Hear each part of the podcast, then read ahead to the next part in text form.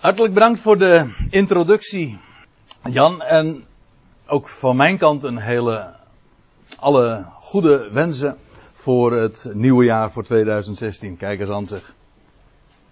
Dankjewel. En daar hebben we hoge verwachtingen van. Waarom? Omdat we een God kennen die we, bij wie nooit iets misgaat. En die een geweldig plan heeft, een geweldig woord heeft gegeven, waar we ons mee mogen bezighouden. En ik ben ook blij dat ik bij deze gelegenheid, en er zijn nog heel wat uh, meer zondagen ook gepland, dat ik hier dan uh, mag zijn en met u het woord mag openen. En vanmiddag wil ik u meenemen naar het boek Prediker. En het is ja, ook naar aanleiding van het feit dat we juist deze week elkaar eraan herinneren dat het nieuwe jaar is begonnen. Dat ik u juist wil bepalen bij prediker 1, waar, de, waar koning Salomo, maar goed, daarover moet ik het straks nog eventjes hebben. In elk geval waar de prediker het uh, over heeft en waar hij een heel aantal vraagtekens toch wel bij zet. Kritische kanttekeningen bij dat begrip nieuw. Want voor zover uh, en in welke mate bestaat dat eigenlijk in deze wereld wel? Wat, wat is er nieuw? En hij zegt zelfs, er is niets nieuws onder de zon. Maar laten we eens naar het begin gaan. Prediker 1, vers 1. En zoals u dat van mij ook wel gewend bent, gaan we dat ook weer zinsdeel voor zinsdeel doen. Met de interlineaire tekst, zoals dat met een mooi woord heet. Daaronder, dat wil zeggen, de Hebreeuwse regel ziet u daarboven. Dat is zoals het ons is overgeleverd. De, de, oude grondtekst, zoals het is opgetekend in het origineel. Daaronder in het groen zijn, is de meest letterlijke concordante, eensluidende weergave. En daaronder ziet u dan de lichtgrijze tekst. En dat is de wijze waarop de NBG-vertaling het heeft weergegeven. En het begint dan met de woorden van prediker. Zo kennen wij dan ook dit boek. En eigenlijk toch wel wat eigenaardig dat we het boek zo noemen, omdat het in het Hebreeuws heel anders heet. Want wat hier dan staat, dat is niet een woord dat iets te, uh, te maken heeft of verband houdt met prediken, het werkwoord prediken. Maar het, het, het Hebreeuwse woord is kohelet en daar zit het woordje kohel in, of kahal, en dat betekent de, de ecclesia, dat is dan weer Grieks, of de gemeente. Het is interessant dat je in het Engels spreek je de naam van dit boek uit als Ecclesiastes, en dat komt dan weer uit het Grieks, en u herkent daar het woordje ecclesia in. En dat klopt dus ook wel, omdat in het Hebreeuws dat woordje kohelet, daar zit kohel in. En dat is inderdaad, op zijn Grieks gezegd, ecclesia of gemeente of volksvergadering. Heel letterlijk de, zoals u dat hier ook ziet, de samenvoeger of de bij elkaar brenger. Degene die vergadert. Wat ook weer dubbelzinnig is trouwens, want wat vergadert hij? Het volk? Dat kan, ik wil u straks dat ook even laten zien. Maar wat hij ook in elk geval vergadert, dat zijn spreuken. Wijsheid. En, en woorden van wijze. En die voegt hij ook tezamen. Dus ook in die zin is hij een vergaderaar. Kohelet. En waarom het dan prediker is, nou, dat zullen we straks zien als ik nog even naar hoofdstuk 12 toe ga. In de eerste plaats wil ik er nog eventjes op wijzen dat dat woordje kohelet, dus zoals dat in de MBG-vertaling dan wordt weergegeven, trouwens in de Statenvertaling ook, met prediker, dat komt zeven keer voor in, het, in dit boek. Drie keer in het begin, drie keer aan het eind en één keer precies in het midden. In hoofdstuk 7 is dat. Laat ik u even meenemen naar hoofdstuk 12, waar we dan in vers 9 lezen, en behalve dat kohelet, de verzamelaar, de vergaderaar of de, hoe was het ook weer, de samenvoeger. Behalve dat Kohelet wijs was, gewijs geweest is, heeft hij het volk in kennis onderwezen. En terwijl ik dit nu zeg, denk ik, en krijg ik ook een, uh, toch ook weer bij nader inzien begrip voor de weergave prediker. Want dat zal dan wel de gedachte zijn. Hij die het volk, het volk dat bij elkaar is gebracht, predikt, vertelt, onderwijst. En hij overwoog, hij onderzocht, hij stelde vele spreuken op. En dan lees je trouwens ook nog in eh, vers 11 of 12 van dat vers, van dat hoofdstuk, dat hij ze bij elkaar bracht. In vers 11 of vers 10 staat dan nog Kohelet, hij zocht welgevallige woorden te vinden. Aangename woorden en een recht geschrift. Ik geloof dat het in de Statenvertaling ook zo staat. Het recht geschrevene en woorden van waarheid.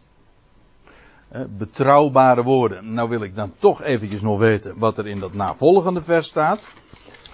Want daar lezen we. Ja, dat is vers 11 en daar heb ik dus even geen diaatje van. Maar daar staat. De, dat is heel cryptisch, maar er staan wel meer cryptische dingen in uh, het boek Prediker. Heel veel zelfs. Verborgen dingen. Cryptisch betekent eigenlijk verborgen dingen. De woorden van wijze zijn als prikkelen. Als ingeslagen nagelen zijn de verzamelingen daarvan. Gegeven zijn zij door één herder. Het gaat me nu eventjes om als die, die woorden van wijze zijn als prikkels. Scherpe punten die een mens in beweging zetten. Want daar zijn die prikkels ook voor bedoeld. Dat is een term uit de, de landbouw. En, maar dan vervolgens ook, als ingeslagen nagelen zijn de verzamelingen daarvan. Dat wil zeggen, als die woorden van wijzen dan allemaal bij elkaar gebracht zijn, verzameld zijn, samengevoegd zijn, Kohelet, ja, dan zijn het als, dan is het zo solide, zo als ingeslagen nagelen. Dat, uh, die, al, die die verzameling bijeenhoudt en ook tot een samenhangend geheel maken. Dat is die Kohelet. Goed. De woorden van Kohelet. De zoon van David. Nou, eigenlijk dat de zoon staat er niet. Staat er onbepaald. Maar zoon van David, dat moet toch duidelijk zijn, is op zich een messiaanse titel. Niet exclusief, maar het is in ieder geval ook een messiaanse titel.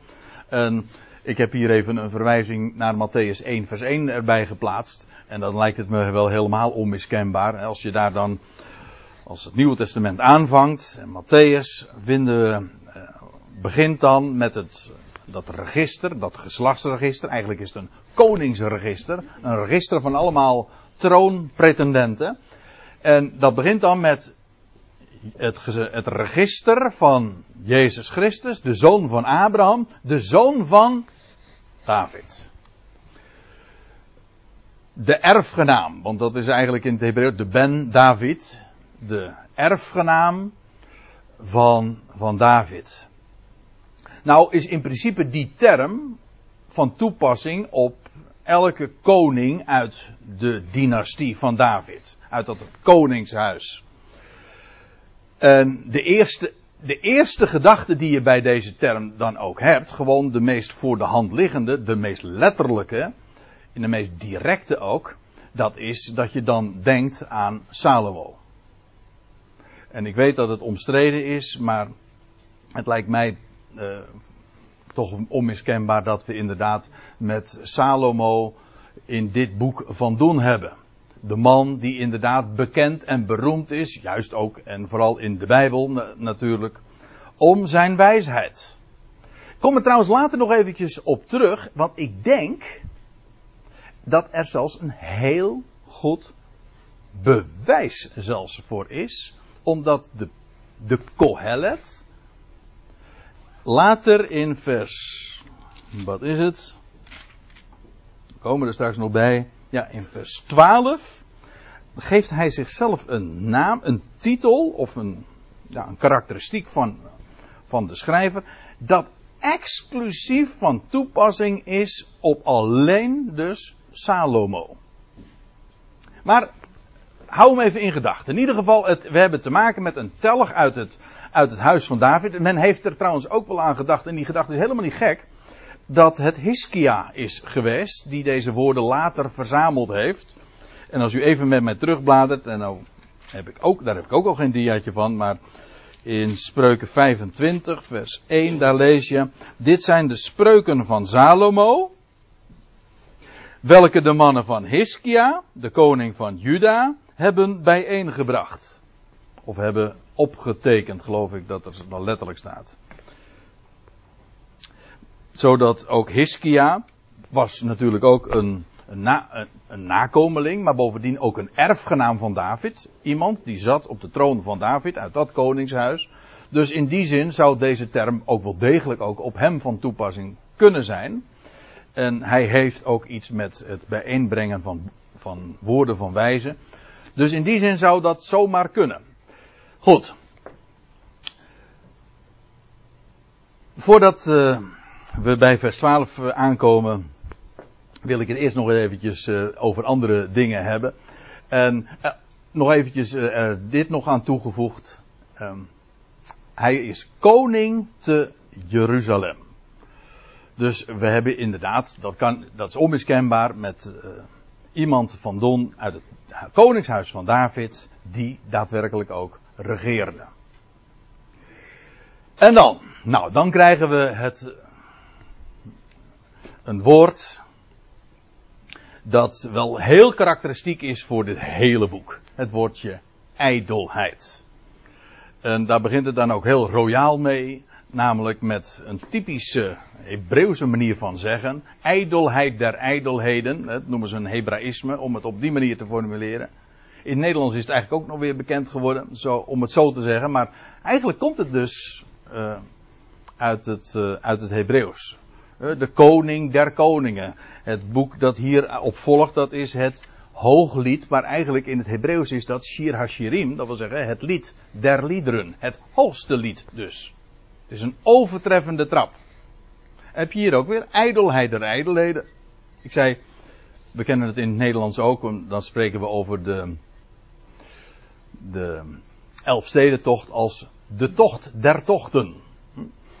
Ook zo'n overtreffende trap. Maar zo, het is een, een manier van uitdrukken die uit het Hebreeuws komt en heel bekend is in, de, in, het, uh, in, uh, Hebreeuwse, in de Hebreeuwse Bijbel, het Oude Testament dus. Ijdelheid der ijdelheden, zegt Kohelet. Ijdelheid der ijdelheden. Alles is ijdelheid. Nou, eh, daarvan zou je kunnen zeggen dat het niet een al te vrolijk begin is eh, van het boek. Eerst eventjes nog trouwens wat over dat woordje ijdelheid zelf. In het Hebreeuws is dat het woordje uh, habel. En dat. Ja, dat kennen we ook als naam. Ik heb hier eventjes een een, een lijst van, uit de concordantie.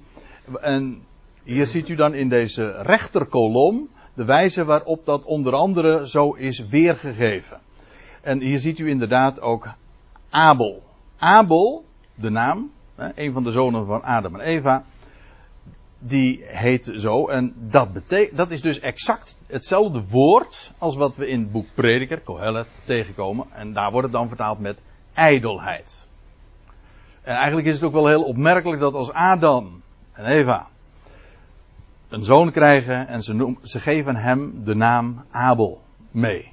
Omdat dat ook vanaf eigenlijk het moment dat zij uit de hof waren gestuurd wel heel karakteristiek werd voor hun, hun bestaan en voor het menselijk bestaan in het algemeen. Het is leeg. Want dat is inderdaad de gedachte bij Abel. Kijk, wij, wij denken bij ijdel ja, waar denken we dan allemaal aan? Iets als iets, als iets verijdeld wordt, dan wordt het vergeefs gemaakt. Dan, eh, we denken ook aan iets wat helemaal volstrekt leeg is. We denken er ook aan dat iemand iemand ijdel kan zijn. die altijd maar voor de spiegel staat en uh, erg veel aandacht geeft aan de buitenkant. Dan ben je ijdel. En het grappige is dat al die betekenissen ook wel degelijk ook met elkaar verband houden. U ziet hier in deze kolom de, hoe het wordt weergegeven. Nou ja, Abel, dat is dan als naam. Dat is eigenlijk dus geen eens een vertaling, maar dat is gewoon het Hebreeuwse woord. Het wordt weergegeven met vergeefs. Nou, dat is wanneer iets ijdel is. Het is. Uh, ik, denk aan een woord dat we dan, dan weer in het Nieuw Testament vinden. Wetende dat uw arbeid in hem niet vergeefs is. Of niet, en de Statenvertaling zegt dan niet ijdel is. Vergeefs. Het is een ademtocht. Het stelt bijna niks voor. Het is inademen en dan weer uitademen. En het is lucht. En dan zie je ook die gedachte nog. Het is een nevel. Nou, dat is ook al zo verschrikkelijk vluchtig. Als een ademtocht. Het komt op en het wordt weggeblazen. Het stelt eigenlijk dus zo goed als helemaal niks voor. En dan komen we bij nog één. En dan zie je hier, zoals wordt het ook weergegeven, met nietigheid. En nietigheid is eigenlijk dus ook gewoon, het is niet. Het is niets. Het is niks. Het stelt, of in elk geval, uh, misschien dat het wel wat voorstelt, maar het is niks. En dat is dus wat een nietigheid is. Nietigheden. De goden worden nog wel eens een keer genoemd in de psalmen nietigheden. Dat is, heb je dat woord Abel weer. Het is gewoon, het zijn ijdelheden. Er wordt misschien een heleboel poeha omheen gedaan. Ja, dat geldt bij de goden zeker. Er is heel veel poeha omheen. Heel veel kabaal. Heel veel mooie dingen. Maar het is niets. Het is gewoon, ja, wat, is, wat voor woorden kun je er nou mee voor bedenken? Vanitas, flauwekul. Het is, uh, nou ja, niente, niets. Dus. Dat is dat woordje ijdelheid. Nou, en dan zegt Kohelet, dat begrip, ijdel, vergeefs, niets, ademtocht, nevel of al dat soort associaties, die zijn van toepassing op alle dingen. Dat wil zeggen op alles onder de zon, want zover de waarneming strekt. Dat wil zeggen dat wat, eh, wat te zien is met de ogen en dat waar een, mens zich een oordeel over kan vormen via zijn zintuigen. Kortom, dat wat onder de zon is. Of onder de hemel, zo die uitdrukking vinden we dan ook nog in dit hoofdstuk. De uitdrukking onder de zon komen we heel veel tegen in het uh, boek Prediker. Maar alles wat onder de zon is, dat kan dit etiket opgeplakt krijgen. Het is, het, het lijkt misschien wat, maar het is niets. Het is leeg. Het is ijdelheid der ijdelheden. En daarvan, ik zei al, daarvan kun je zeggen dat lijkt een hele cynische, of misschien zo u wilt, een hele pessimistische insteek en start van het boek. Maar uh, is het niet re realistisch? dit boek heeft een heel eh, algemeen ook een de reputatie dat het cynisch zou zijn. Maar ik moet u zeggen, ja, dat is persoonlijk. Maar ik vind het een geweldig boek om, zo al te lezen. Het zijn, de woorden van wijze zijn prikkelend. Ze komen echt soms zo trefzeker aan. Het is zo duidelijk, zo klaar en helder geformuleerd en, en, daar, en ook de dingen getypeerd. Schitterend. Maar is dat uh, pessimistisch? Ja, het stelt dit hier beneden stelt dus niks voor. Maar weet, uh, aan de andere kant, uh, het, het behoedt je ook voor een heleboel frustratie als je daar op voorhand van uitgaat. Juist als je hele hoge verwachtingen hebt van het leven, omdat het zich allemaal zo interessant voordoet, dat is de beste en de uh, garantie, maar ook de, snelste weg om uh, snel uh, gefrustreerd te raken. Of in ieder geval uiteindelijk gefrustreerd raken, omdat het leven, dit ondermaanse, en wij noemen het ondermaanse, de Bijbel, het prediker spreekt over het onderzonse. Maar goed, dat is hetzelfde. Dat wat onder de maan of wat onder de zon is, dat stelt dus niks voor. Het is ijdel. En prediker doet in dit boek eh, moeite om dat allemaal te beschrijven en vast te stellen en ook te bewijzen. Het is heel proefondervindelijk ook. We zullen dat straks ook nog wel zien. En dan komt de vraag: welk voordeel, als je dit vastgesteld, alles is ijdelheid, welk voordeel heeft de mens van al zijn gezwoeg, van al zijn zwoegen, waarmee hij zich aftopt, of waarmee hij zwoegt onder de zon? Hier ziet u die, die uitdrukking dus weer. Onder de zon. Welk voordeel, dat wil zeggen welk netto voordeel uiteindelijk. Want je kunt natuurlijk zeggen van nou een mens onderneemt van alles, bedenkt van alles, hij doet van alles en vooral hij zwoegt, hij doet zijn uiterste best om dingen te bereiken. Maar wat is nou het netto resultaat? Je kunt zeggen van dat heeft toch bepaalde positieve effecten, jawel, maar alles wat hij onderneemt heeft net zo goed ook weer negatieve resultaten, negatieve effecten. Zodat als je die tegen elkaar nu afzet, ja, wat eh, heb je dan? Dan is het netto resultaat nog nul. En dat bevestigt precies wat, eh, wat Kohelet zojuist had gezegd, namelijk alles is ijdelheid.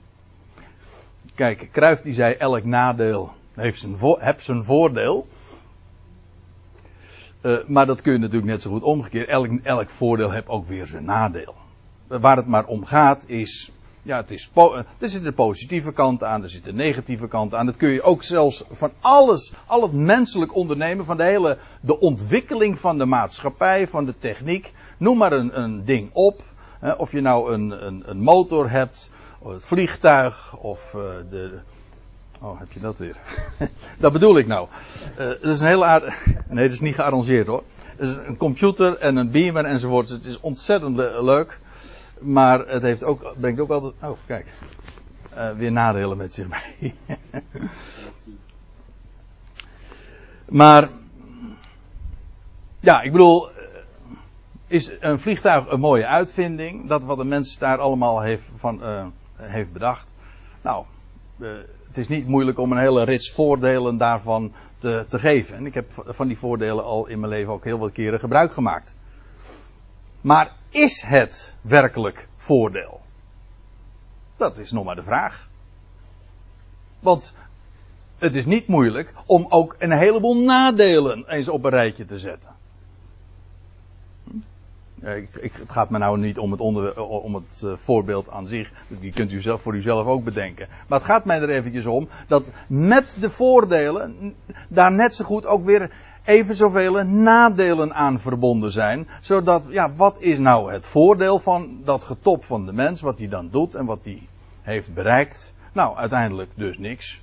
En dat is wat prediker Kohelet zegt. Welk voordeel heeft de mens van al zijn zwoegen waarmee hij zich aftopt onder de zon. Het ene geslacht gaat, het andere geslacht komt, is een uit, uh, uitdrukking, een vers dat ik nog wel eens een keer voorbij wil komen als ik bij mijn vader ben, want hij pleegt dit uh, vers heel vaak te citeren. Als je dan op leeftijd komt, de man is inmiddels ook 84, en hij wordt er dan heel erg sterk bij bepaald van ja, de, de, de gang van de generaties. Er gaat weer een, komt een generatie op. En er gaat weer een generatie. Die ontslaapt zo langzamerhand. Het ene geslacht gaat, de ene generatie gaat. Het andere geslacht komt weer. En dat is, uh, dat maakt je, ja, kan je heel melancholiek stemmen. Ja, wat stelt het eigenlijk voor? Kijk, je kunt je, dat, voor dat soort gedachten gewoon, uh, die kun je proberen buiten te sluiten door, te ver, door jezelf te verdoven, door daar niet aan te denken, door met andere, heel andere dingen je bezig te gaan houden en niet te willen denken over de, gewoon dat soort essenties, over dat soort ja, waarnemingen die zich onwillekeurig aan je voordoen. Maar het is, het is de realiteit. En ja, dat stemt dan toch in elk geval wel. Uh, ja, melan, melan, het maakt je melancholiek. Maar het maakt, uh, doet nog iets anders. je komt tot besef van. En dat is een van de dingen. Ik wil straks ook nog aan het einde. Als we bij vers 12 en 13 aankomen, wil ik daar nog iets over vertellen. Maar wat het doet, is vooral dat de mens daardoor zo klein wordt. Je stelt niks voor. gewoon als individu, maar gewoon ook de mens, gewoon in het algemeen. Wat zijn wij nou eigenlijk wel? Of wat verbeelden we ons? Nou, dat verbeelden is dus ook precies wat wij ook uh, dikwijls ijdel noemen. Dat is ijdelheid. En daar bepaalt uh, Kohelet zijn lezers mee. Het ene geslacht gaat, andere geslacht komt weer. Maar staat er dan, de aarde blijft altoos staan. Dat is leuk. Uh, daar wil ik toch eventjes op wijzen. Want hier staat, in, als u een statenvertaling hebt, en ik weet dat er hier op Urk veel uh, mensen de statenvertaling gebruiken, daar staat in der eeuwigheid. In het Hebreeuws staat er le olam. Olam, dat is het Hebreeuwse woord voor, ja, wat meestal vertaald wordt met eeuwigheid, maar ook met eeuw. En dit is eigenaardig, want hier staat dus, de aarde blijft staan in der eeuwigheid. Is dat zo? Er zijn toch heel wat schriftplaatsen die aangeven dat ook deze, dat deze aarde, zoals alles uh, op deze aarde is vergankelijk, maar deze aarde maakt daar zelf ook geen uitzondering op. hoe was het ook alweer, de Heer Jezus, die dat in Matthäus 24 zo zegt? De hemel en de aarde zullen voorbij gaan, maar mijn woord zal zeker geen zins voorbij gaan. Dat, is wat blijvend is. Het alle vlees is als gras, maar het woord van Yahweh, dat blijft tot in, ja, dan heb je weer dat woordje, aion. Maar in ieder geval, en, en verder.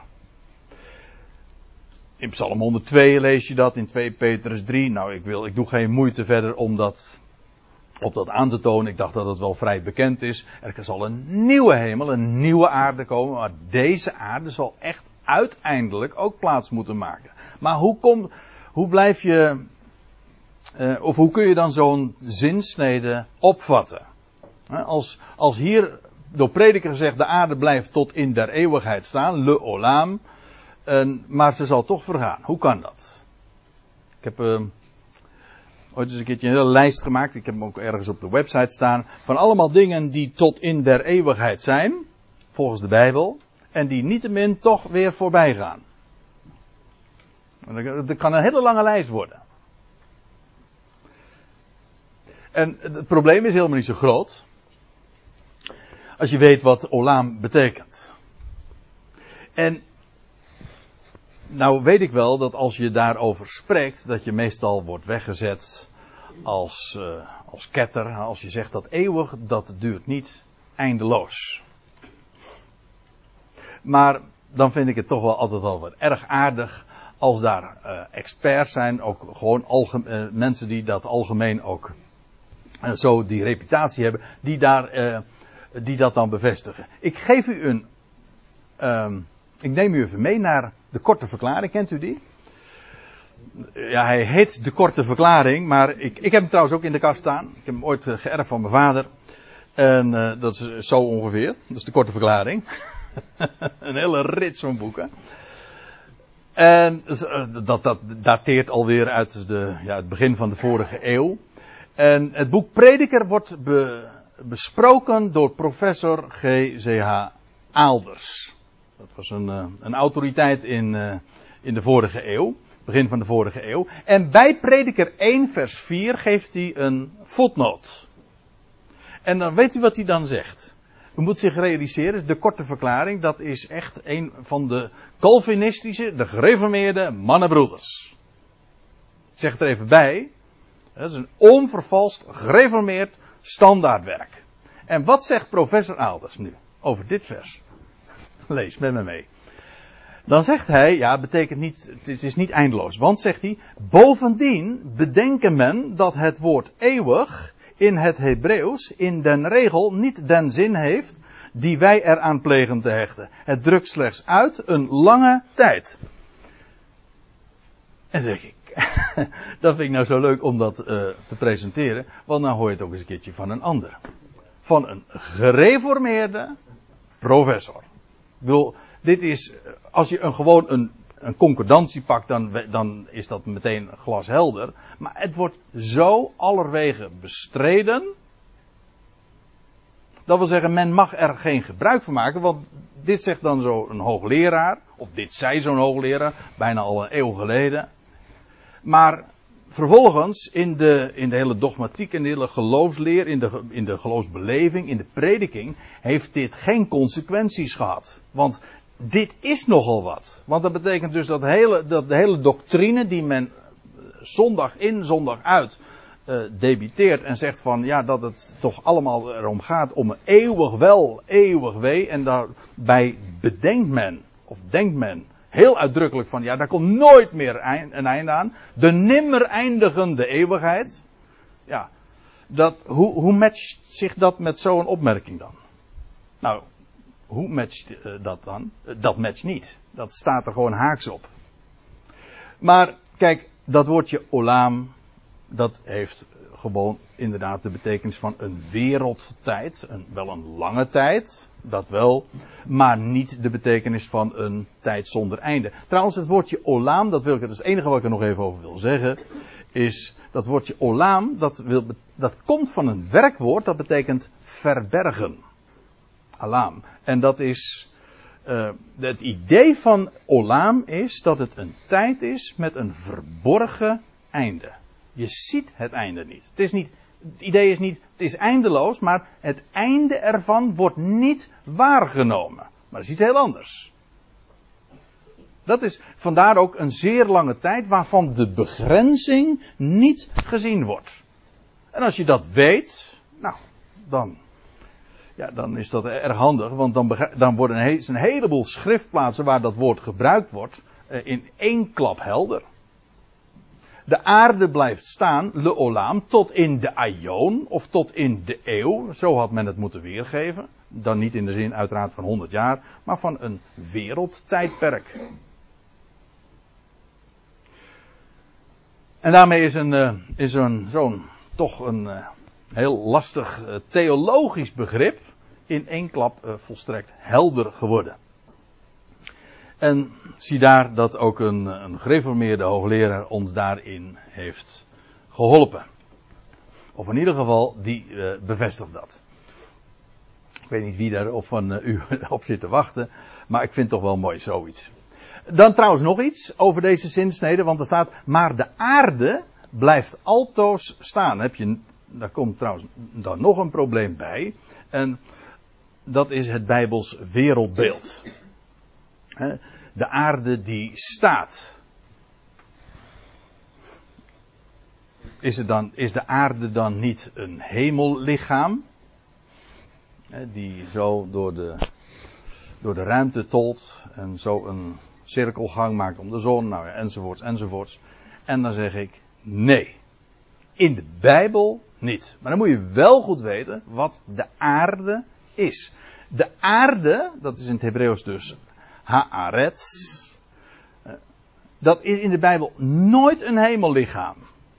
De, de Bijbel spreekt over de aarde onder de hemel.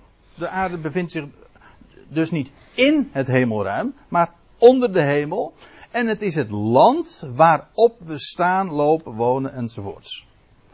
Dit woordje Haaretz, het wordt op twee manieren vertaald. Namelijk met de aarde en het wordt vertaald met het land.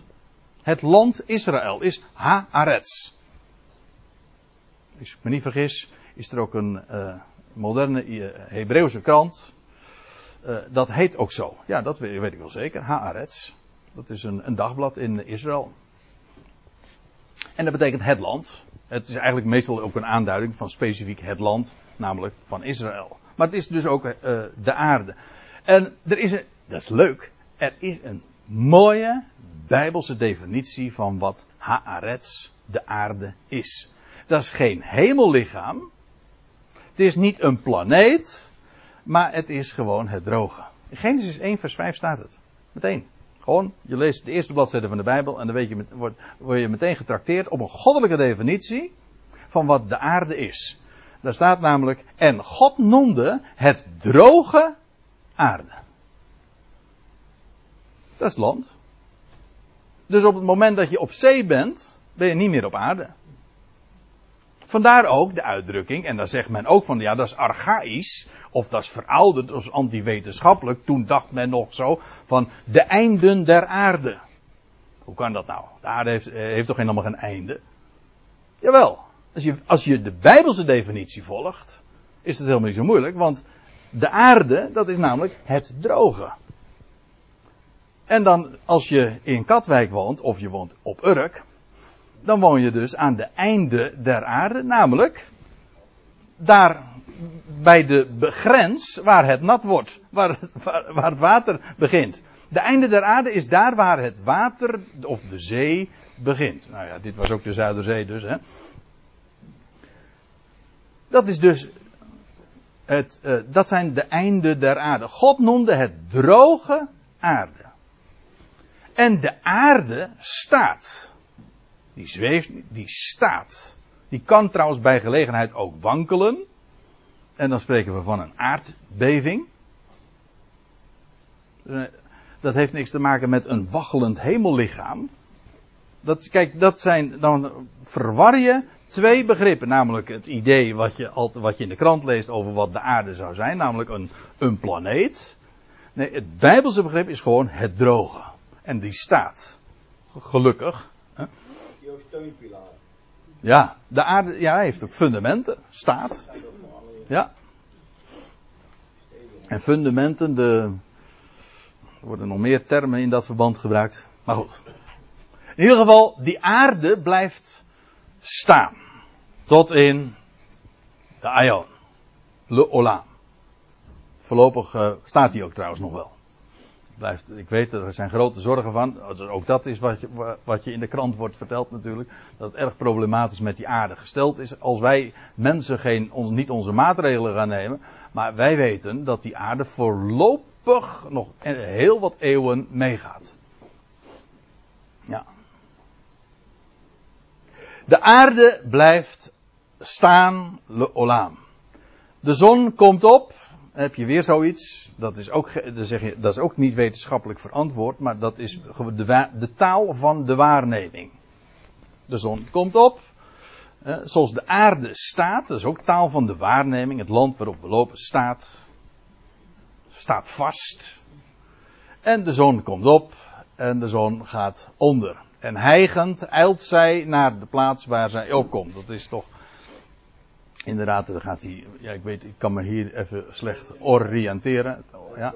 Oh ja, oriënteren, dat is eigenlijk je richten op het oosten. Hè? Dus op de Oriënt. Dus daar als daar. Oké, goed. Daar komt die aarde, de zon dan op. Hè? En hij gaat daar onder. Nou ja. En vervolgens. Een, een halve etmaal verder. Komt hij weer daarop. En hijgend eilt zij naar de plaats waar zij ook komt. Alles hier, en dat zie je in het hele boek, eh, Prediker, met name ook al meteen in het eerste hoofdstuk. Alles is cyclisch. Alles is een cirkelgang. Ja, dan wil ik u uh, op nog iets wijzen. En dat is, daar is de NBG-vertaling naar mijn overtuiging echt fout. De Statenvertaling niet. Die is correct. Maar dan staat er in de NBG-vertaling: de wind gaat naar het zuiden en draait naar het noorden. Maar de wind staat hier helemaal niet. Ze. Namelijk, het gaat nog steeds over die zon, namelijk. De wind, daar gaat het over pas in het tweede deel van dit vers. Ik zal het straks ook laten zien. Maar hier ontbreekt het. Ze, ze gaat naar het zuiden. Ze, dan gaat het namelijk over die zon. Gaat naar het zuiden en draait naar het noorden. En het gaat net als in het voorgaande vers nog steeds over die zon. Die gaat naar het zuiden, namelijk in de winter. En naar het noorden in de zomer. Ik heb hier een plaatje. als je hier dan het oosten hebt, nou dat klopt in dit geval helemaal goed. Er staat zelfs het scherm nog correct. De wijzen niet. De wijzen zijn nu niet in het oosten. Ja, ja, ja, ja. Oei, dat is een pijnlijke opmerking, Gerard. Ja, maar als ze wij zijn, komen ze, gaan ze weer, komen ze uit het oosten. Hè? Ze blijven er niet. Uh, maar heb je dus het oost, het west, maar u weet, als je dan uh, in de zomer gaat, uh, richting de, de, zomer gaat, dan gaat de zon noordwaarts. Zowel bij de opgang als naar, bij de ondergang. En daarentegen in uh, richting de, vanaf 21 juni gaat ze weer zuidwaarts tot de winter. Dus dat is de, uh, niet de wind, de zon. Ze gaat naar het zuiden en ze draait vervolgens weer naar het noorden. En hier gaat het dus feitelijk over. Kijk, in vers 5 ging het over de dagelijkse cyclus van de zon. En hier gaat het over de jaarlijkse cyclus van de zon. Namelijk die ze uh, maakt door eerst naar het zuiden en vervolgens naar, uh, te draaien naar het noorden. En aldoor, uh, draaiend gaat hij voort. Ja, dat, dat klopt dan dus ook niet in dit geval. Er staat letterlijk, en de wind, en de wind, dit is nu een nieuw onderwerp. Het ging over de zon. En nu, de wind keert voortdurend om. Dus als u de Statenvertaling hebt, dan is dat uh, allemaal volstrekt helder. Dat is volkomen correct. Maar dat wat van de zon gezegd wordt, die cyclische gang die ze maakt, dat geldt ook voor de wind. Alhoewel, uh, ik moet erbij zeggen, dat is aanzienlijk minder voorspelbaar. Maar daar, heeft het, daar is het KNMI erg blij mee, want anders zouden ze geen werk hebben. Natuurlijk om dat soort dingen allemaal te verwachten en, om hun prognoses te maken. Kijk, bij de zon weet je het allemaal. Weet je, exact is dat precies te zeggen van waar de zon op een bepaald moment zal staan. Bij de wind gaat dat niet. Maar ook die wind maakt ook zo'n cirkelgang. Trouwens, dat woord wordt ook in dit verband gebruikt. Er staat namelijk, uh, de wind keert voortdurend om. De wind draait voortdurend. En op zijn kringloop keert de wind weer terug. Eigenlijk staat hier trouwens meervoud op zijn rondgangen. Zo, ja, dat is precies uh, dat, uh, het woord wat wij daar ook voor gebruiken. Een cirkelgang. Het is gewoon uh, iedere keer ook weer dat, die voortdurende herhaling. Hm? Wat wij ook de kringloop dan noemen. Je bent, je, keert, je bent op een gegeven ogenblik gewoon weer terug bij af. En je ontvangt geen 200 of 400 euro. Ja, kortom, welk voordeel heb je dan? Nou, niks dus. En op zijn kringloop keert de wind weer terug. Kijk, wat Kohelet hier doet, is een voorbeelden, voorbeelden geven vanuit de natuur over de, de, de cyclische gang van de geslachten. De cyclische gang van de zon. Dagelijks, maar ook in het hele jaar. Over de cyclische gang van de, van de wind. Voortdurend alles keer, gaat weer terug naar af en dan krijg je datzelfde riedeltje weer. Alle, hier nog zo'n voorbeeld. Alle beken stromen naar de zee, nochtans wordt de zee niet vol. Nou, hier heb je zo'n plaatje over de hele waterkringloop. Hm? Hier stijgt het op, vervolgens wordt het meegevoerd door de wind, ook die kringloop, en dan, daalt, dan zakt het weer naar beneden in de vorm van neerslag. En dan maar hopen dat, ze, dat dat sneeuw is als ze in de bergen zijn natuurlijk. Maar eh, dan vervolgens stroomt het weer naar de zee en dan is het gewoon weer terug bij af en dan gaat het weer opnieuw verder. Alle beken stromen naar de zee, nochtans wordt de zee niet vol. Naar de plaats waarheen de beken stromen, daarheen stromen ze altijd weer. Eindeloos door gaat dat. Alle dingen, na al die voorbeelden nou tot dusver besproken te hebben, en het zijn slechts voorbeelden. Heel duidelijk waarin je die cyclische gang voortdurend dus waarneemt, maar heel het leven, heel het vergankelijke bestaan is een cirkelgang.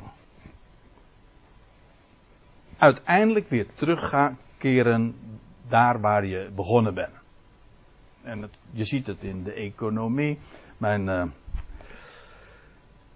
men spreekt dan over opgaan, blinken en weer verzinken. En mijn, ik, mijn vader noemde ik al, maar die had het dan over, uh, als het ging over het bedrijfsleven, dan was het uh, de eerste generatie verwerft het, de tweede generatie beërft het en de derde generatie verderft het. Nou, en dan zijn we weer terug bij af. En, nou, zullen we het maar niet over politiek hebben. Maar dat is ook echt zo'n opkomen, blinken en weer verzinken. Dat gaat altijd maar zo weer door. Alle dingen zijn onuitsprekelijk, vermoeiend. Eigenlijk staat er letterlijk van, het, uh, de, een man kan deze dingen niet in woorden spreken. Dat wil zeggen, daar komt, je, kan, je kan ze wel beschrijven, maar het is eindeloze herhaling. Nou, dat is vermoeiend. Er komt geen eind aan en bovendien is het iedere keer een cirkelgang. Alle dingen zijn onuitsprekelijk vermoeiend. Het oog wordt niet verzadigd van zien. Het oor wordt niet vervuld van horen. Dat wil zeggen, van al deze cirkelgangen, als je die waarneemt, dat geeft geen werkelijke voldoening. Het wordt niet, je wordt niet verzadigd van zien. Je wordt niet vervuld van horen. Dat is prediken. Eigenlijk is het hier met, met zulke woorden is de toon ook wel gezet. Dit vergankelijke bestaan. Ik, uh, ook daarvan heb ik geen diaatje, maar ik, uh, ik, ik, denk aan woorden die je ook vindt in, in, in Romeinen 8. Daar staat het zelfs heel expliciet dat het van Gods wegen ook zo is uh, geregeld. Daar staat dat de ganse schepping is aan de ijdelheid onderworpen. Nou, lees het toch even met me mee. Als ik het zo citeer, dan. Dan treft me dit uh, commentaar eigenlijk van, van Paulus ook. Hij zegt in vers 20 van Romeinen 8. Want de schepping is aan de, in de MBG-vertaling staat, de vruchteloosheid. Maar vruchteloosheid, er staat letterlijk ook gewoon hier het woordje ijdelheid. Maar vruchteloosheid is ook ijdel. Het, het, het heeft geen vrucht. Het, is, het leidt tot niks. Het is vergeefs. De, gans, de schepping is aan de vruchteloosheid, de ijdelheid onderworpen. En er staat er nog bij, niet vrijwillig, maar om hem die haar daaraan onderworpen heeft. Dat wil zeggen, het is goddelijk design. Van Gods wegen moet het zo zijn. Deze wereld is ijdel, is leeg. Dat is niet zomaar. Dat heeft een bedoeling. En op het moment dat je daar op die manier ook tegenaan kijkt, dan is het ineens ook niet meer deprimerend. Als je louter kijkt hè, en luistert naar die cirkelgang, ja, dan word je niet verzadigd. Dat geeft geen voldoening. Integendeel, dat maakt dat niet alleen melancholiek, het maakt depressief, want het is zinloos. Als je alleen maar je ogen, met je ogen uh, kijkt en met, je, en met je eigen verstand denkt, zonder goddelijk licht daarop, dan is de hele wereld een hele trieste, chagrijnige en zinloos gebeuren. En als je dan Paulus leest, de ganse schepping is aan de ijdelheid onderworpen, dat is een, waar, dat is een gegeven, maar niet vrijwillig, dat wil zeggen, God heeft die wereld daaraan onderworpen. Moeten ze opletten wat er dan nog bij staat. Maar, niet vrijwillig, maar om hem die haar daaraan onderworpen heeft. In hoop echter.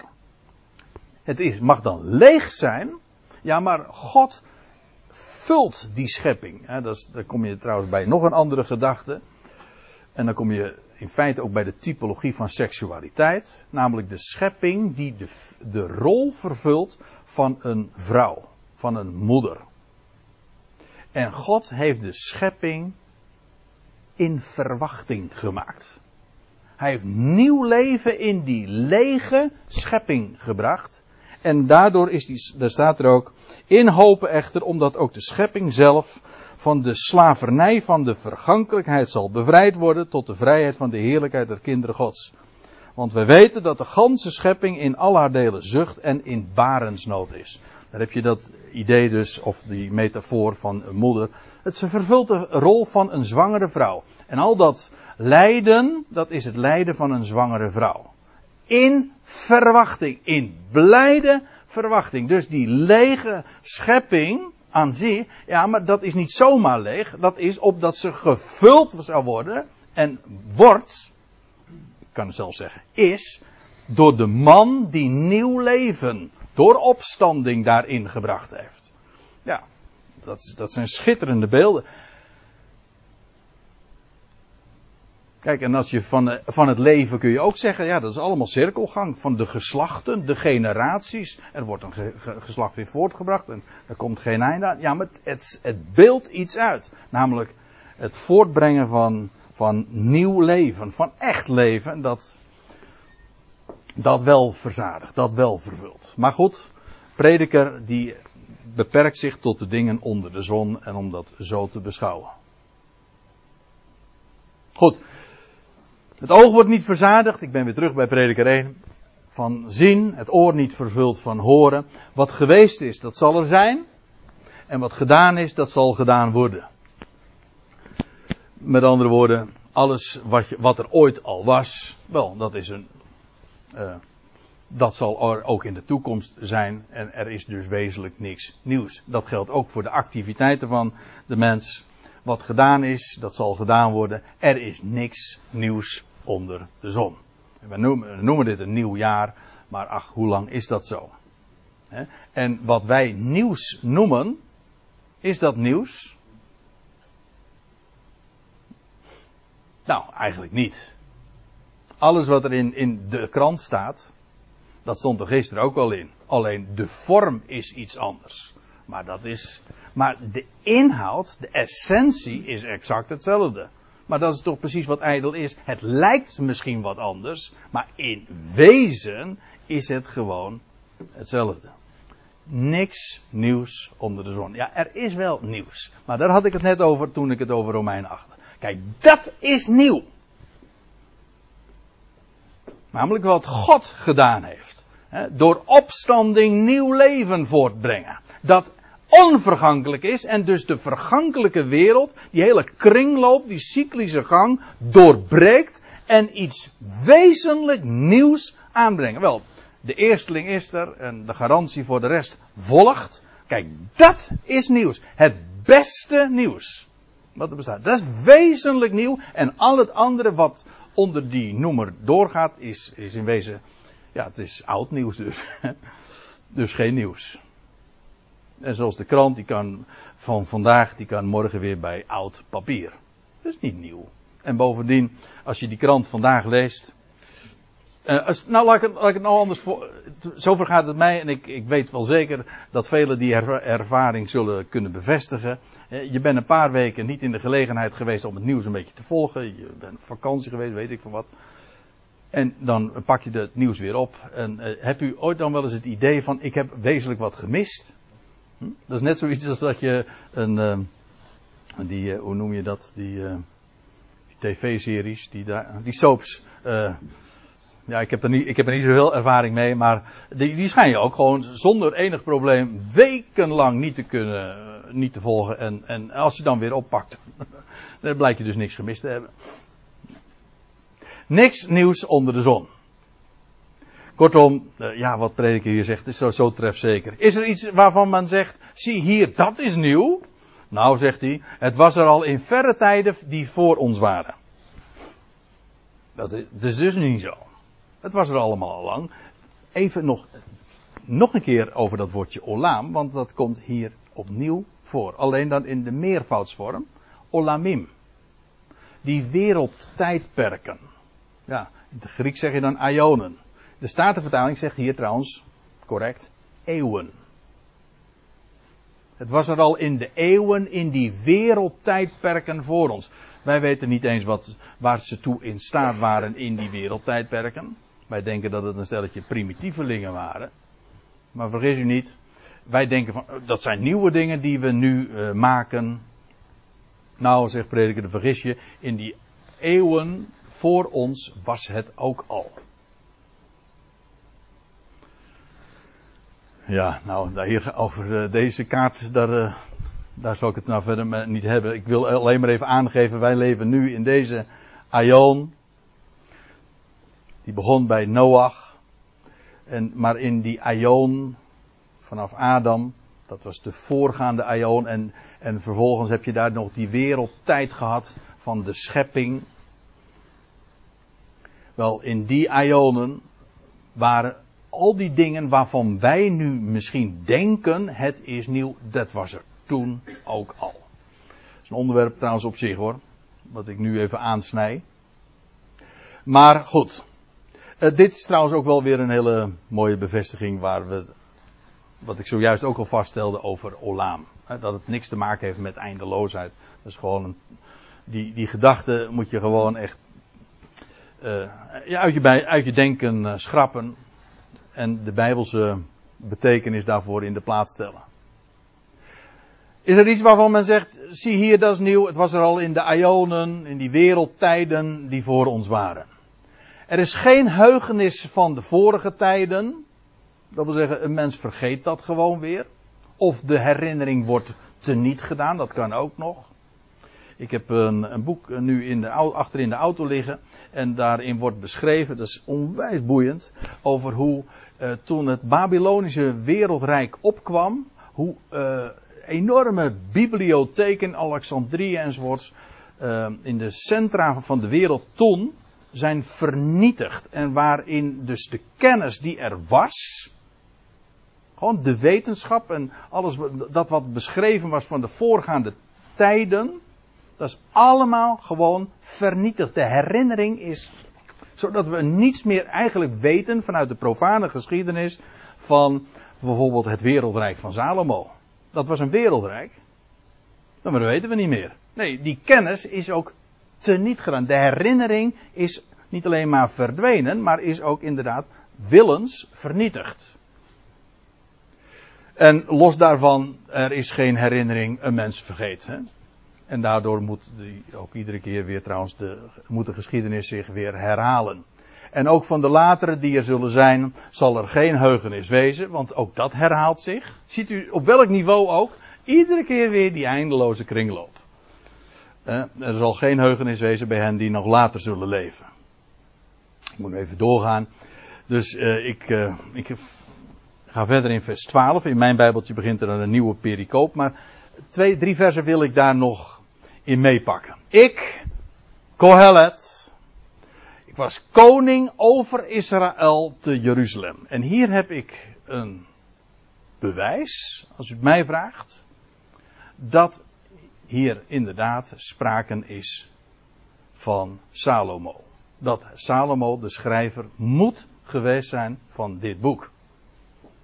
U zegt, nou dat wist ik al lang. Oké, nou dan heb u dit bewijs niet nodig. Maar waarom? Wel, Salomo is de enige zoon van David. Want dat was Kohelet, hij noemt zich zoon van David. Die koning te Jeruzalem was over Israël. Ja. De eerste koning over, eh, te Jeruzalem over Israël, dat was David. Vervolgens kreeg je Salomo. Maar hij was tevens de laatste. Want na Salomo scheurde het rijk. En toen kreeg je het rijk van het twee-stammenrijk van Juda en Benjamin. En het tien-stammenrijk van Israël. Maar het de koning te Jeruzalem bezat niet Israël. De tien stammen kwamen hem niet toe. Hij had slechts de twee. De, het Davidische koninkrijk, het Davidische koninkrijk, had alleen maar. Uh, was koning over de twee stammen. Niet over Israël. Maar slechts over Juda. Zodat Kohelet daarmee zichzelf ook inderdaad identificeert. Hij zegt, ik, Kohelet, ik was koning over Israël te Jeruzalem. En er komt er maar één voor in aanmerking. Alle andere koningen, Hiskia was wel koning te Jeruzalem, maar niet over Israël. Maar over Juda. Dit lijkt mij wel het meest treffende bewijs daarvoor dus. Afijn, hij zegt, ik zette mijn hart erop om na te forsen en onderzoek te doen. Ja, nou ja, zo staat hij natuurlijk ook te boek. Als degene die dat heeft gedaan en die als geen ander dat kon doen en die daarmee ook een enorme wereldfaam had. Ik zei zojuist al even in ander verband dat het eh, een, een wereldrijk is geweest die Salomo gevestigd heeft. En ja, van heinde en ver, van, van de einden der aarden, om, ze zo, om het zo weer eens eventjes te zeggen, kwamen ze naar hem toe om hem te bezoeken en om onderwezen te worden door al zijn inzicht. Afijn, ik zette, zegt hij, mijn hart erop om na te forsen, onderzoek te doen naar de wijsheid in alles wat onder de hemel geschiet. Onder de zon, onder de hemel geschiet. En geen terrein was aan zijn observaties ontrokken. Alles bezag hij en alles kon hij doorzien. Hij was zo'n scherp observator, maar u weet toch, als ik het zo zeg is het niet helemaal correct. Want het was gewoon, hij was begiftigd met goddelijke wijsheid. De zoon van David was begiftigd met goddelijke wijsheid. En ook dat bedoel ik messiaans. Zo, kreeg, dat, zo was het toch? Salomo die begeerde geen, die begeerde geen rijkdom, geen macht. Hij kreeg het trouwens wel, als geen ander. Maar hij vroeg van God wijsheid. Vermogen om te onderscheiden waar het op aankwam. En hij kreeg het van God. Overvloedig. Wijsheid. En dan zegt hij. Ja, dat is trouwens. Ook, ook dat heeft zijn, eh, zijn negatieve kanten. Want let eens op. Hij zegt, ik zet er mijn hart erop om na te voor zo'n onderzoek te doen. Naar de wijsheid. In alles wat er onder de hemel geschiet. En dan zegt hij erbij dit. Prediker 1 vers 13. Dat is een kwade bezigheid. Kwaad. Gewoon, hier staat het woord, Hebreeuwse woord ra. Dat is kwaad. Kwade ervaring. Bezigheid. Maar een bezigheid is eigenlijk ook een ervaring. Die God aan de mensenkinderen gegeven heeft. Let even op de formulering. Ik weet, het is natuurlijk heel populair, ook in de christelijke wereld, om te zeggen: God, eh, het goede komt van God, het kwade komt van de duivel. Rob de Nijs die zong het al. Hij zegt toen was in zo'n lied over uh, toen het leven nog zo simpel was. Hè? Hij zegt uh, toen hij klein kind was, het goede kwam van God, het kwade kwam van de duivel. Zo heeft men dat allemaal keurig gecategoriseerd. Maar dan heb je eigenlijk twee goden. Maar hier is, is heel frappant. God is het die aan de mensenkinderen een kwade ervaring geeft. Dat doet hij niet zomaar. Maar daarover straks nog even meer. Even dit. Het is een kwade bezigheid die God aan de mensenkinderen gegeven. Weet u dat het, de naam van God in dit boek, Kohelet, niet ene keer voorkomt? De naam Yahweh, JHWH, komt niet voor. Zijn verbondsnaam. Het is. Het gaat hier ook niet over God als. Um, die uh, een verbondsrelatie heeft met zijn volk. Het gaat hier over de relatie tussen de mens, de zonen van de mens, de erfgenamen van Adam, en zijn schepper, zijn God. In die verhouding wordt het gezien. Het gaat hier niet over over Israël. Het gaat hier over het algemeen, over alles wat onder de hemel is en over de mens in zijn algemeenheid in relatie tot God. Elohim, degene die alles onderschikt. Aan degene die ook alles beschikt. Aan wie alle dingen zijn onderworpen. Dat is Elohim. Maar let op wat hij hier zegt. Om al die dingen waar te nemen die ijdelheid. Als je wijs bent, als je wijs bent, dan zie je en doorzie je en ervaar je ook dat alles vergankelijk en tot niks leidt. En dat is, en dat is eigenlijk is zo'n enorm voordeel, als ik dan dat woord mag gebruiken in dit verband. Als je dat kent. Dan weet je in ieder geval dat je namelijk om naar omhoog moet kijken. En dat je het hier niet van te verwachten hebt. En daarom, het is. De vrezen des Heren staat er. Nou, hoe vaak staat dat nou in prediker niet, maar in spreuken en in psalmen staat het. De vrezen van hem is het beginsel van wij. Daar begint het. Daarmee ook, je bent ook echt uh, te prijzen, gelukkig te prijzen, als je daar met zo'n wetenschap op voorhand in het leven staat. Dan weet je dat je het hier niet van moet verwachten, raak je ook niet gefrustreerd. En dan kijk je ook meteen op gewoon de goede kant op. Daarom het, het observeren van die kringloop, van die zinloosheid, van die vergankelijkheid en die dat eindeloze vermoeiende. Het is, later in dit hoofdstuk staat er nog, het is allemaal najagen van wind. Weet je wat het voordeel is als je dat ooit een keer geprobeerd hebt, of als je dat vastgesteld hebt, dan zeg je op een gegeven moment, laat maar waaien. En dat bedoel ik eigenlijk uh, letterlijker uh, dan uh, nou je misschien zou denken. Die hele gang, die hele stroom, daar, maal je dan inderdaad niet meer om. Het zal wel. Dan kun je, als je dat eenmaal weet, dan kun je gewoon bezighouden met dingen die er wel toe doen. De rest is gewoon allemaal dus, ach. Het is een kwade bezigheid om die dingen vast te stellen. Die vergankelijkheid, die kringloop. Jawel, maar dan nog even. Eh, dus nog dit, om zich daarmee te kwellen. Het is een kwelling om dat te zien. Dit woord, wat hier gebruikt wordt, dat wordt hier, uh, wordt elders vertaald in Jezaja 53 met verdrukken. Ik heb het over de MBG-vertaling. Ja. Of met vernederen.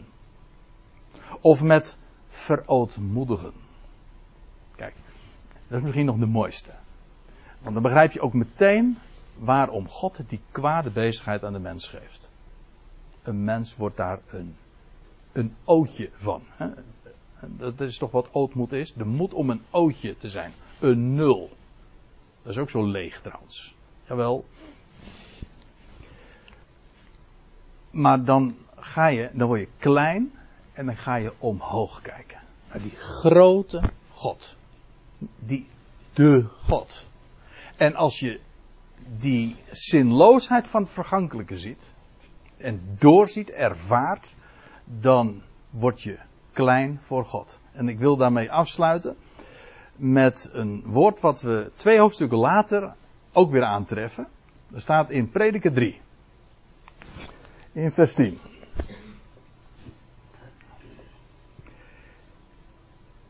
Ik heb in ogenschouw genomen de bezigheid die God aan de mensenkinderen gegeven heeft om zich daarmee te kwellen. Is vrijwel exact dezelfde formulering als wat we zojuist in Prediker 1 zagen om zich daarmee te verontmoedigen.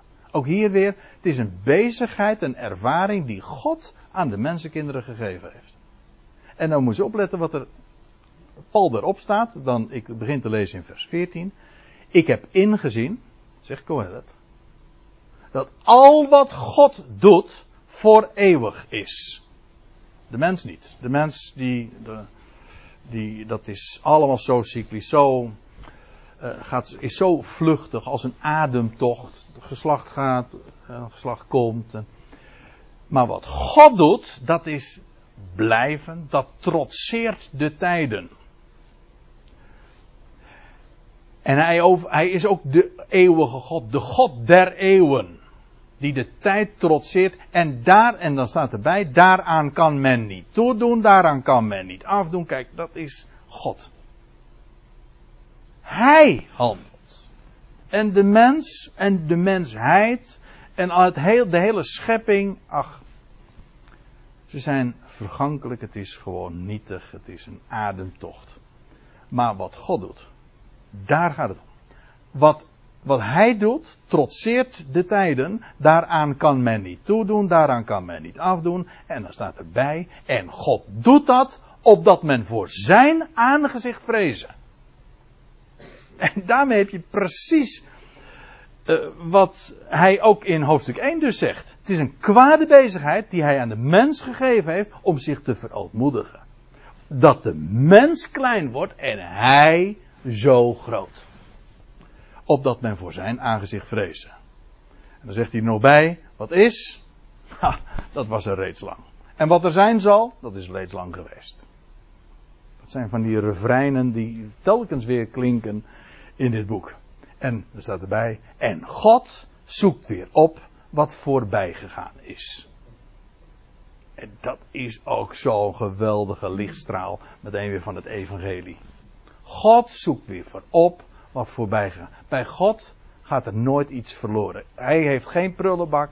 God is het die het verlorene weer zoekt. En wat voorbij gegaan is, hij heeft het op het oog. Bij hem gaat er nooit iets mis. En wat hij doet, daaraan kan een mens niks toedoen, niks afdoen. Dat is een gegeven. Kijk, met die vaste woorden, met die vaste gegevens, ja, daar kun je wat mee. Daar heb je ook wat aan. Daar word je wijzer van. De wereld, die hele cyclische gang, ach, dat stelt niks voor. Maar dit woord, echte wijsheid. Hem te kennen, hem te vrezen, dat doet ertoe. En die God te kennen. En hij zoekt op wat weer voorbij gegaan is. Nou, prediker gaat nog verder, maar deze prediker die stopt maar bij deze gelegenheid, want ik zie dat het inmiddels kwart voor zes is.